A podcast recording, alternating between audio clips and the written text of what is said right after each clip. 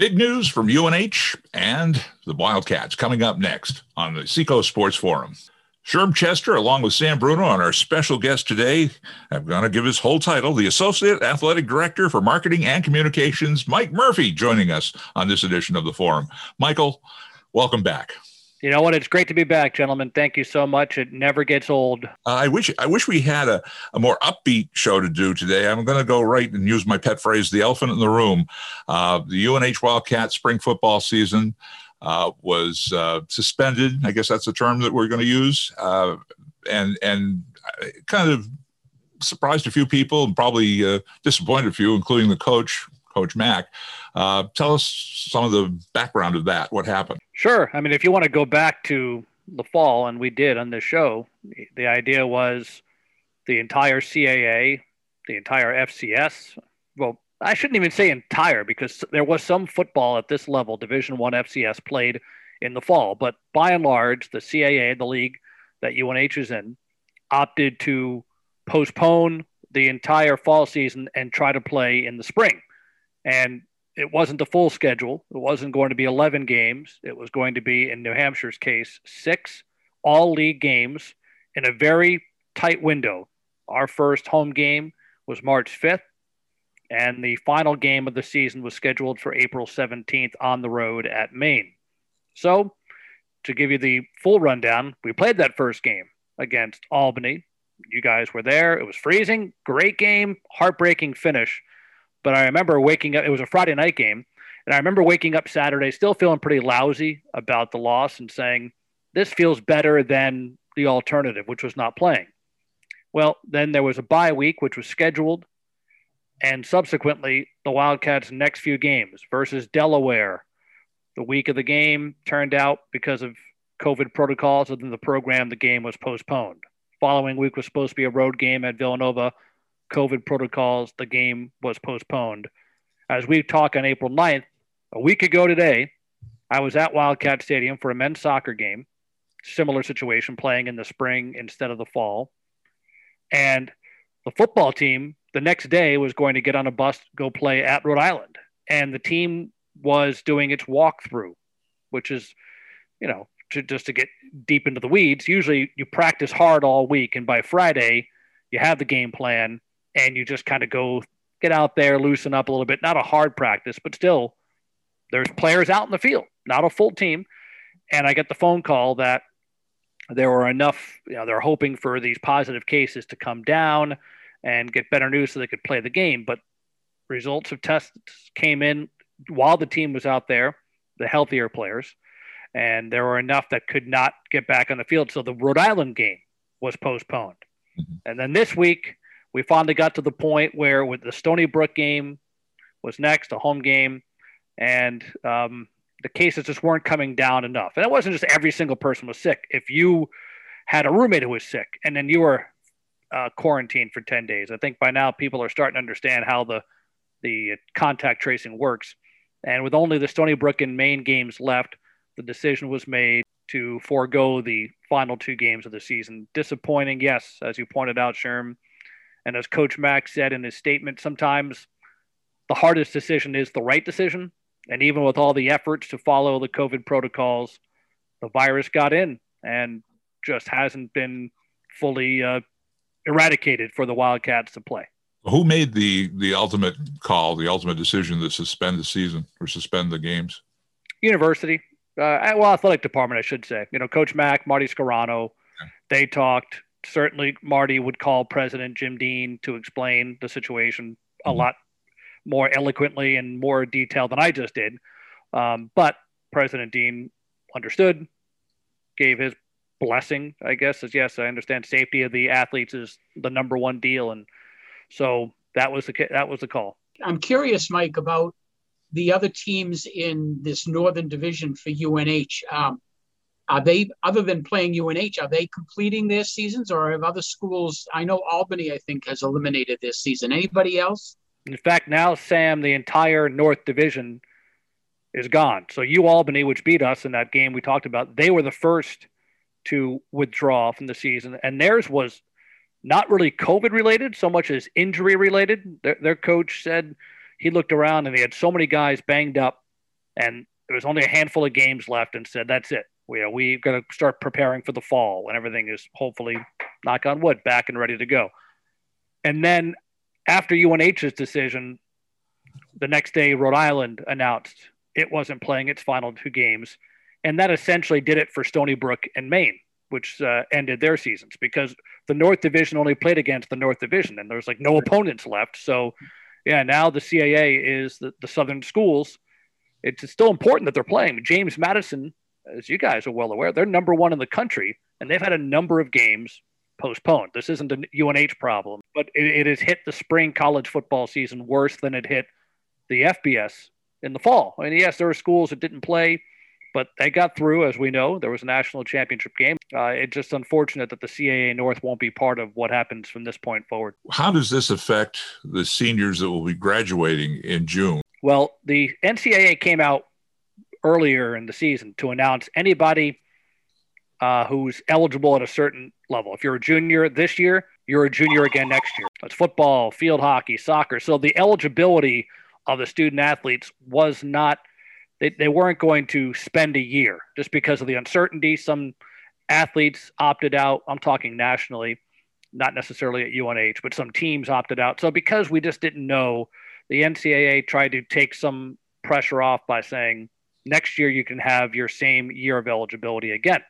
So in the case of football, with fifth year seniors already, you know, football traditionally has guys redshirt as true freshmen, meaning they may play up to four games, but then they can come back the following season, still have freshman eligibility and be redshirt freshmen. So you have five years to finish four. Now you have six years if you so choose. Now you still have to go to class, right? So mm-hmm. if you've already graduated and you, you want to go find a master's, that's great.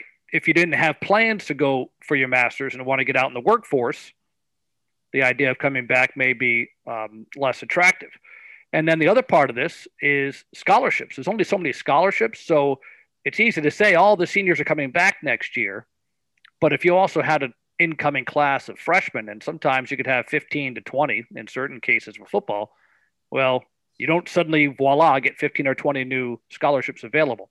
So what Coach Mack and the program did, they only offered, I believe, don't quote me, but I think it's like two scholarship players as incoming freshmen because he was anticipating, hoping that he wanted the seniors who wish to come back, and certainly they want them all back. The team's got a lot of loaded, talented seniors, so they could all come back and play again in the fall of 2021. And so far, only one has announced he is not coming back. And it's too bad, but it's understandable. Uh, Brian Carter, who's a co captain, defensive end, terrific kid, he's literally trying to get his career started. He has job interviews this week. He stuck it out because he wanted to play, got the one game in, but uh, he is you know looking for. He's been working in, in, in Dover, um, part of his internship, Dover Middle School. He's been teaching the kids how to do pickleball and all these things, and he's that's how he spent the uh, the semester when he hasn't been playing football is, is working with kids in physical education. Mike, I'm curious about the month, uh, the next month between April 10th and May 10th. Will there be football activities now, or will it be like spring practice till then, or is football done? Are they turning in their pads? Yeah, what coach said this week was the team had the option to keep doing football activities until what would have been the final game, April 17th, as opposed to, as Sam's referencing, usually in the spring, you have a whole bunch of practices with full contact and evaluation period and it would culminate in the spring game, which was usually early May, and we'd be like, so happy, right? It's a, a, Saturday, blue against white. You'd see UNH players, especially freshmen you hadn't seen compete before, and we'd watch the exhibition game, and then everyone gets ready for finals and goes home. That's not the way the spring looks this year. So the team had the option of continuing practices until the 17th, but coach said in his final press conference, I, I didn't feel right. So they've stopped the football activities. They're going to say, you know, get healthy, uh, get yourself, get your finals done, then be able to go home, spend some time, regroup, and let's hope that when everyone comes back over the summer, it's to prepare for the first game September 4th and a full schedule that looks like what we all want it to look like.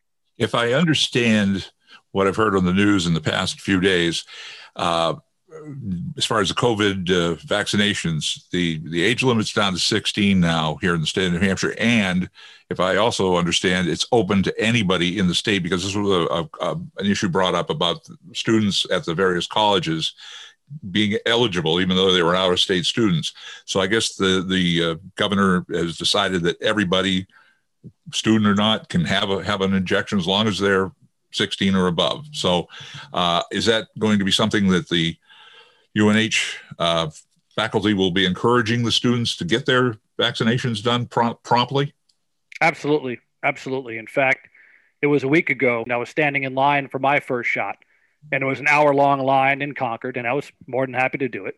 My son was with me, he's 19, and I had an email on my phone that said UNH announces that next week on campus there will be vaccination sites. Excellent. But if you already have an appointment, don't change it. I'm like, well, I'm in line, so I'm not. But this week at the Whittemore Center. There have been people getting vaccinated. And as you point out, the only hiccup was that being a college campus, there are a lot of kids who are not from New Hampshire, but they wanted the vaccination. And I credit whoever I need to credit, right? The governor and the university, whoever the powers that be that made that extra step to allow out of state college students to get the vaccination. That is currently what is happening here in the month of April.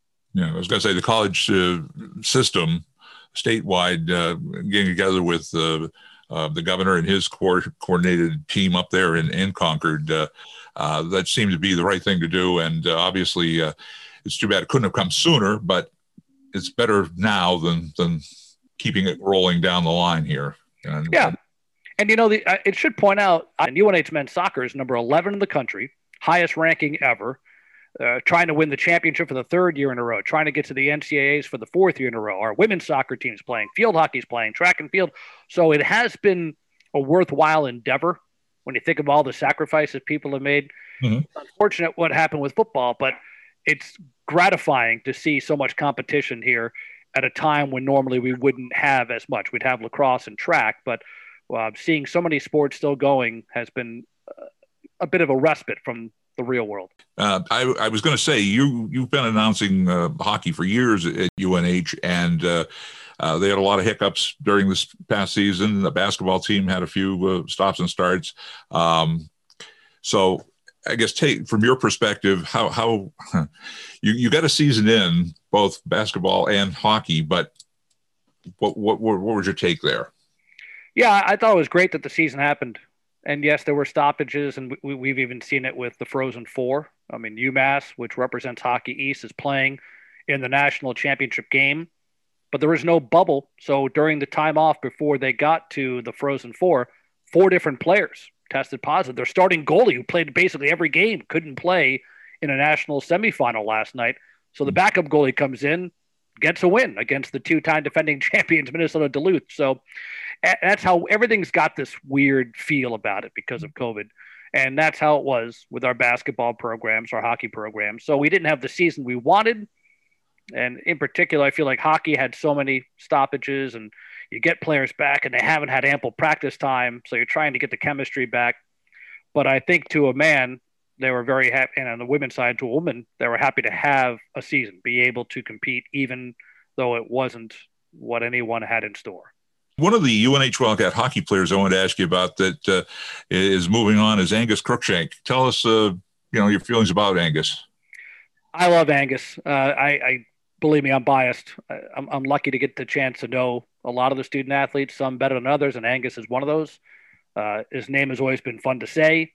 He's always been, and, and Coach Mike Souza, I'm going to steal his terminology. He's always been like an ambassador for the program. He's the person you want in the university commercials, which he's been in. You want him speaking to the media because he presents himself so professionally. You know, he's he's got an aura about him, uh, and he was a tremendous scorer, a really fun player to watch. Made our team better.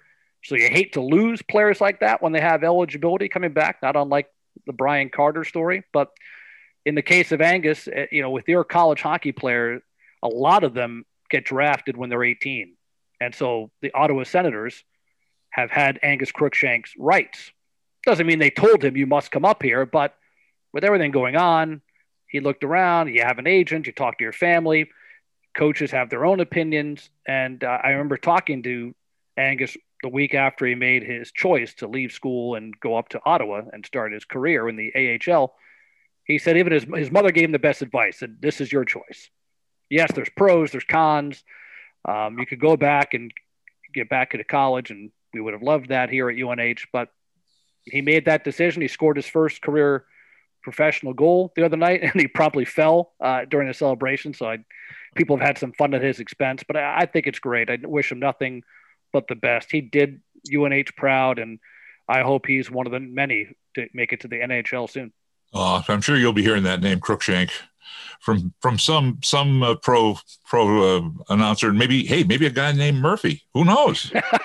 yeah, no one's called me, uh, but I, I, I remember as I said to Angus, we, he had a four goal game this year against UMass Lowell. It was our highlight of the season, I'd say, because he the fourth one was an overtime game winner, and of course, it gets on social media. You, you know how it gets viral, and all these Ottawa Senators fans were all over it. And it was my call. You know, I was lucky enough that my voice is on there, but just every time you see an Angus Crookshank thing, I, I feel like somebody else is going to get the chance to call your goals now, go. Angus. That doesn't make me feel good, but I, you have to let go, Sherm. It's tough sometimes. You have to let go. The ultimate call is going to be when you can go and watch a game that has a Crookshank and a Van Riemsdyk in it.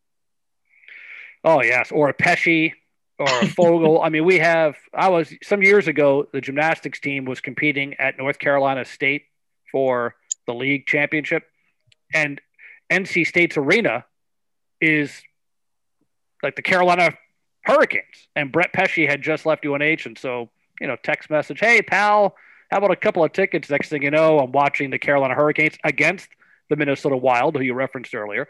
So it's good to have these. Uh, I, I, remind these guys when you make it big, especially in sports, don't lose my number because I, you know, it's nice to come see uh, new events and new arenas. And Brett hooked me up that day. And a lot of UNH guys happen to be on that Carolina team, but Trevor Van Riemsdyk, James Van Riemsdyk.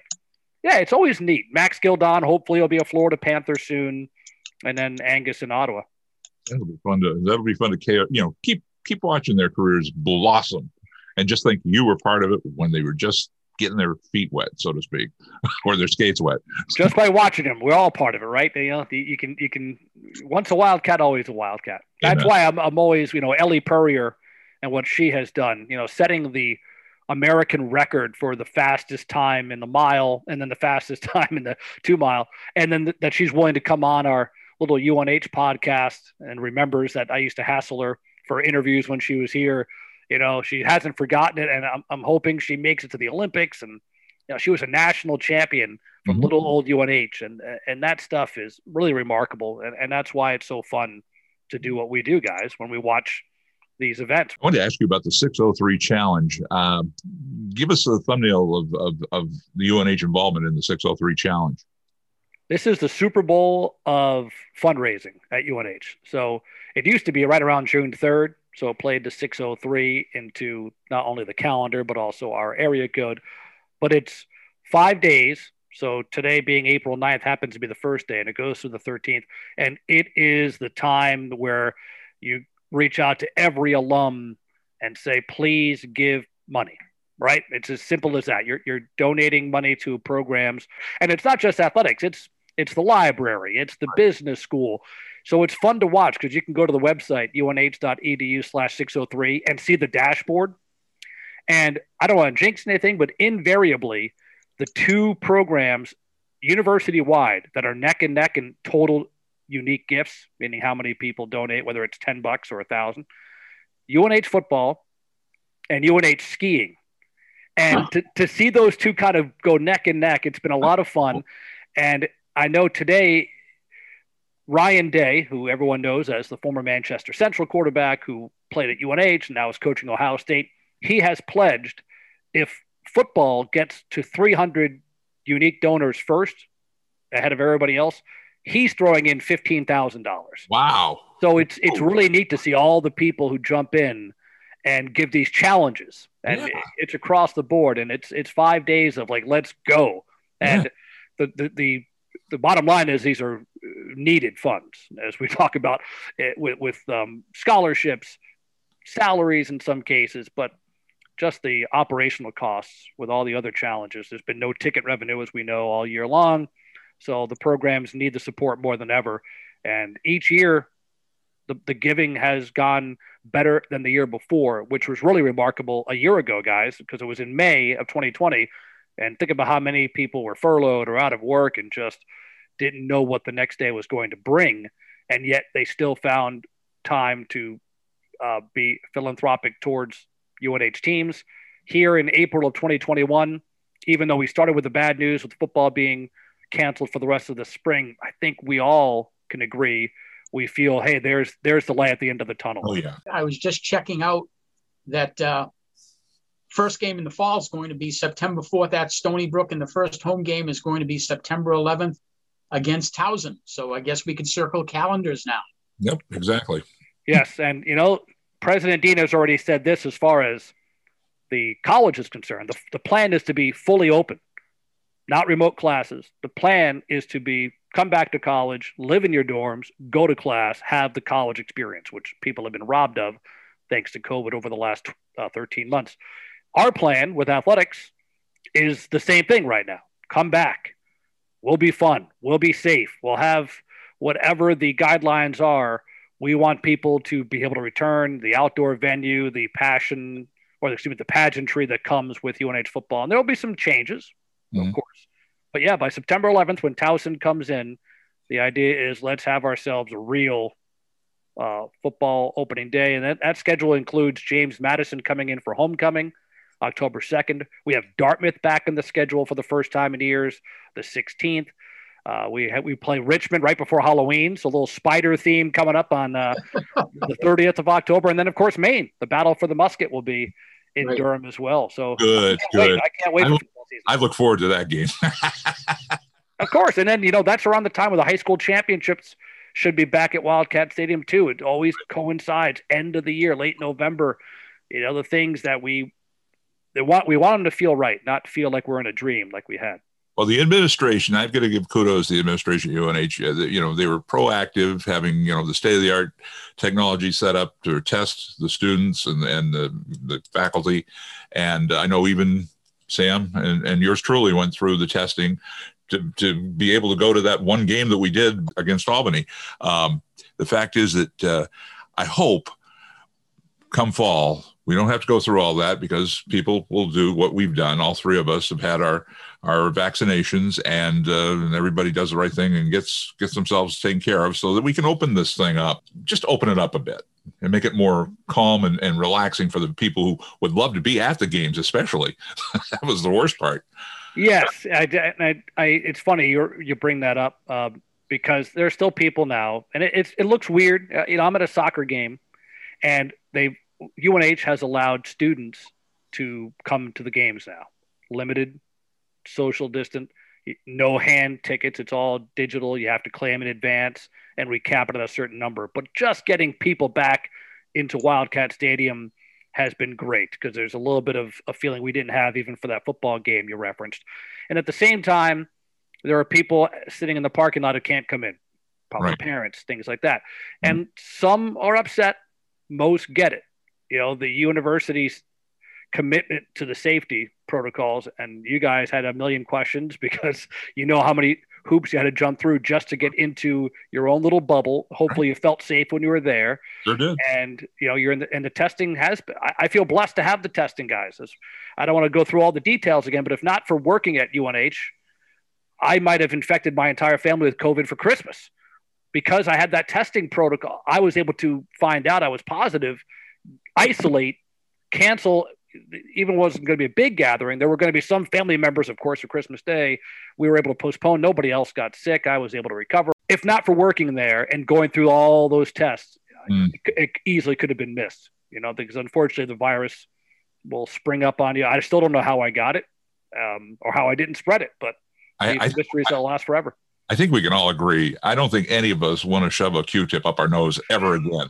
I mean, that, that's. I, I hope if they do have to continue testing, they come up with a better thing than the Q-tip up the nose routine. That was, well, anyway. I'm glad that we were able to do one game. However, disappointed obviously that we couldn't uh, couldn't come back and and uh, finish the season off at home uh, and, and, and have fans in the stands. Sam, did you have your two minute drill ready? Well, you know, I I think uh, I think I just just a couple of things to wrap up. Um, I just want to talk a little bit about the NCAA basketball championship game uh, between Gonzaga and Baylor. Um, I really thought that uh, in the semifinal, when uh, Baylor was victorious, that uh, they did a nice job. And I really thought Gonzaga, when they hit that last second shot, they were going to come out with a lot more emotion than they did in the championship game. I was really shocked how easily Baylor beat Gonzaga in that championship game. But uh, I'm not. Uh, I think a lot of those players are going to do very, very well in the NFL. I check that NBA. Uh, the uh, the baseball season, first week of the baseball season, um, I was able to watch a lot of baseball because I get the Major League Baseball extra innings packet and watched all over the country, watch some of the games. A lot of the games went to extra innings, and I'm still trying to sort out the runner at second base and extra inning rule mm. and whether I like it or not. Um, I'm, I'm not going to say I don't like it, and I'm not going to say I like it. I am going to say that it certainly increases the tension when you get to that 10th inning. Certainly, uh, relievers must hate it to come in, have to come in with that runner on second base. And I'm shocked at how many teams still get up there and swing for the fences with that runner at second base and don't have that first guy just automatically move that runner to third base for a sacrifice fly. And I don't understand that.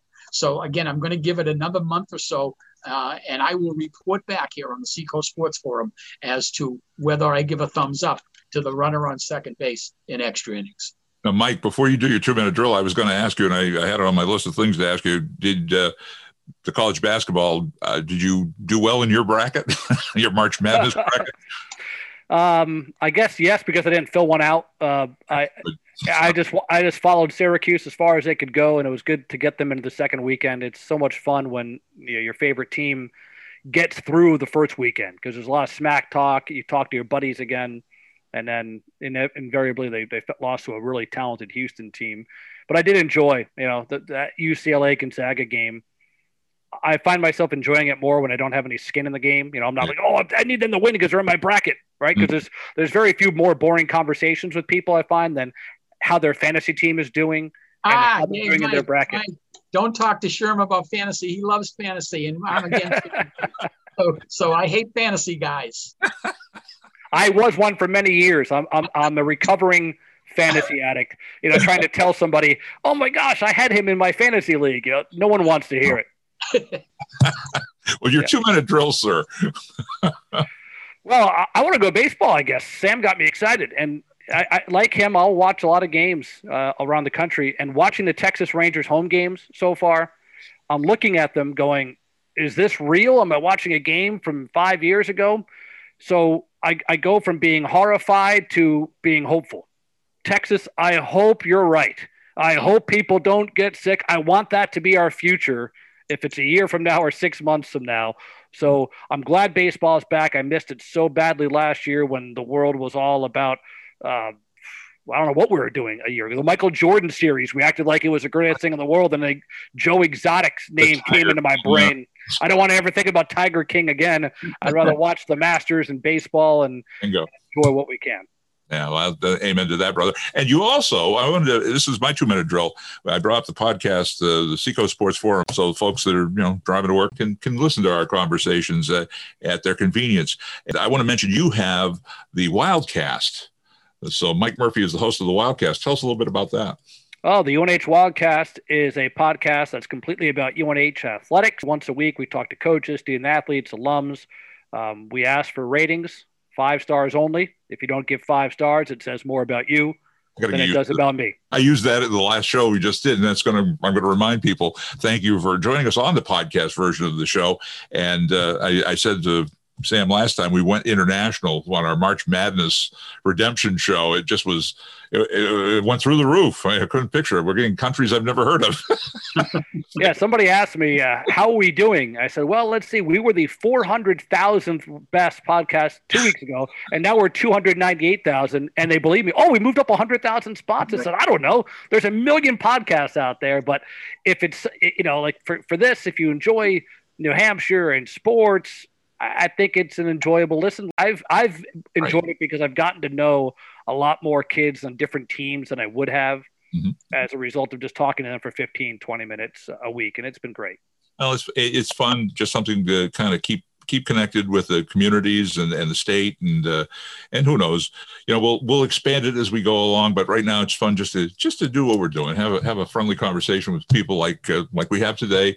The uh, and I'll give you a title again the associate athletic director of marketing and communications Mike Murphy who's always a friend on the show. And uh, I uh, I will say we'll mark our calendars for September 4th that's Stony Brook when the UNH Wildcats hit the field and uh, then uh, September 11th, that's the first home game, right? That's against Towson. And uh, I think we'll see that we'll have a big crowd that day. We'll get them all pumped up. In the meantime, like I say, get people get people thinking vaccination, and we'll get back to a normal world hopefully here in a few months. So, on behalf of Sam Bruno and our special guest, Mike Murphy, this is Sherm Chester inviting you to join us on the next edition of the Seacoast Sports Forum. Be sure to subscribe and hit the bell to get notified about new episodes of the Seacoast Sports Forum. Follow the Sports Forum team behind the scenes on our Facebook and Twitter pages. This is Sherm Chester inviting you to join us for the next edition of the Seacoast Sports Forum.